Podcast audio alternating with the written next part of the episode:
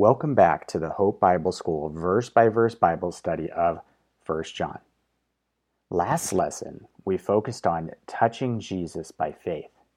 You can touch Jesus by faith by believing in Him, by knowing that He is with you always, by drawing near to Him, by praising Him, by thanking Him, by worshiping Him, by taking communion, and by abiding in Him.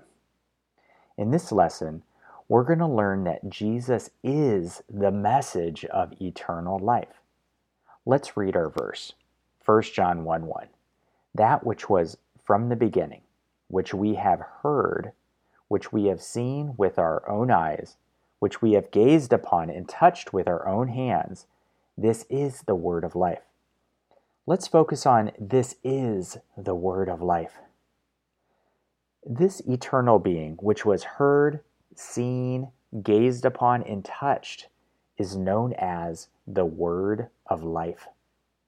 The Word of Life is another name for Jesus. The word is the Greek word logos. Logos means thought, discourse, the principle of speech, divine expression, or the mind of God. Words are used to communicate. Words are a message from the mind of one that is communicating.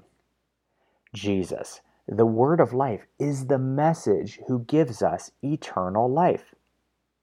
The self-existent God of eternity wants to make the message of eternal life so clear to all of humanity that He became a man and lived on this earth for many years and interacted with thousands of people. God delivered this message of eternal life in person.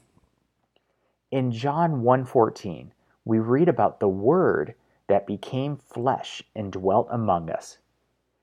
The Word is Jesus. John 1:14, the Word became flesh and made His dwelling among us.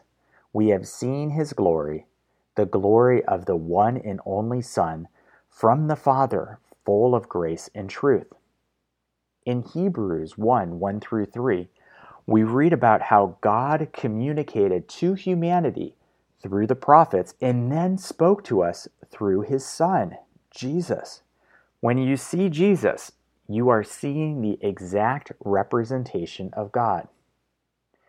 Hebrews 1:1-3, on many past occasions and in many different ways, God spoke to our fathers through the prophets.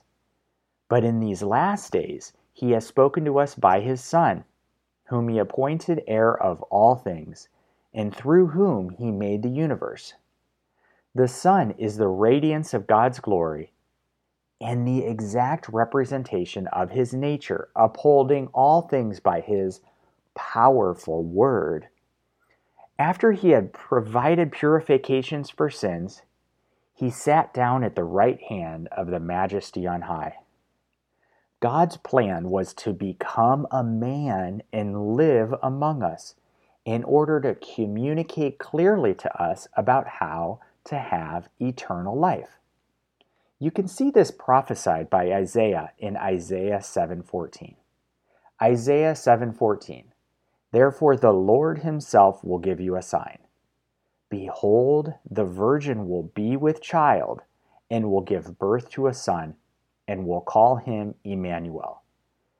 This prophecy was fulfilled. We read about the fulfillment in Matthew 1:22-23. Matthew 1:22-23.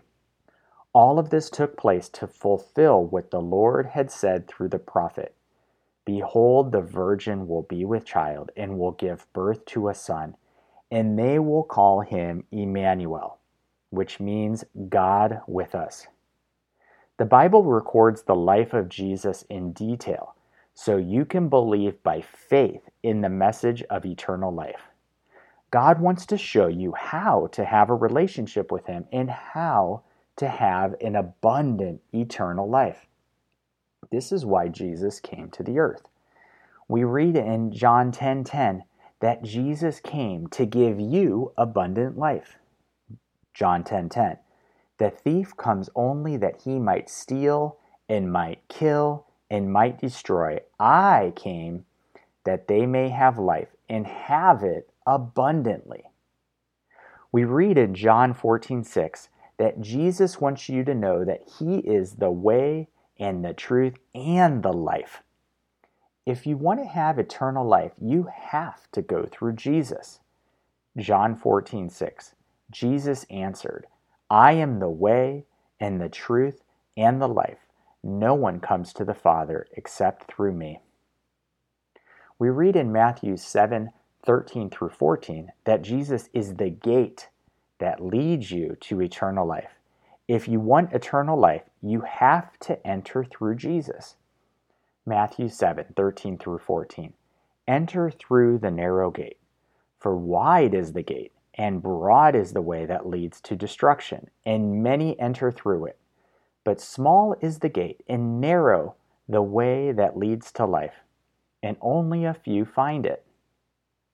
We read in John 3:16 that you must believe in Jesus in order to have eternal life. John 3:16, for God so loved the world that he gave his one and only Son, that whoever believes in him shall not perish, but have eternal life. In conclusion, Jesus is the message from God that gives eternal life. That is why Jesus is called the Word of Life. To have abundant eternal life, fill your life with Jesus and believe in him. You can do this by digging deep into the Bible and getting to know Jesus. Read the Bible, study the Bible, meditate on the Bible, memorize the Bible, discuss the Bible with other believers, pray through the Bible, and share the Bible. If you're blessed by Hope Bible School, please share it with others. If you have any prayer requests, please share them in the comments. Thank you, and God bless you.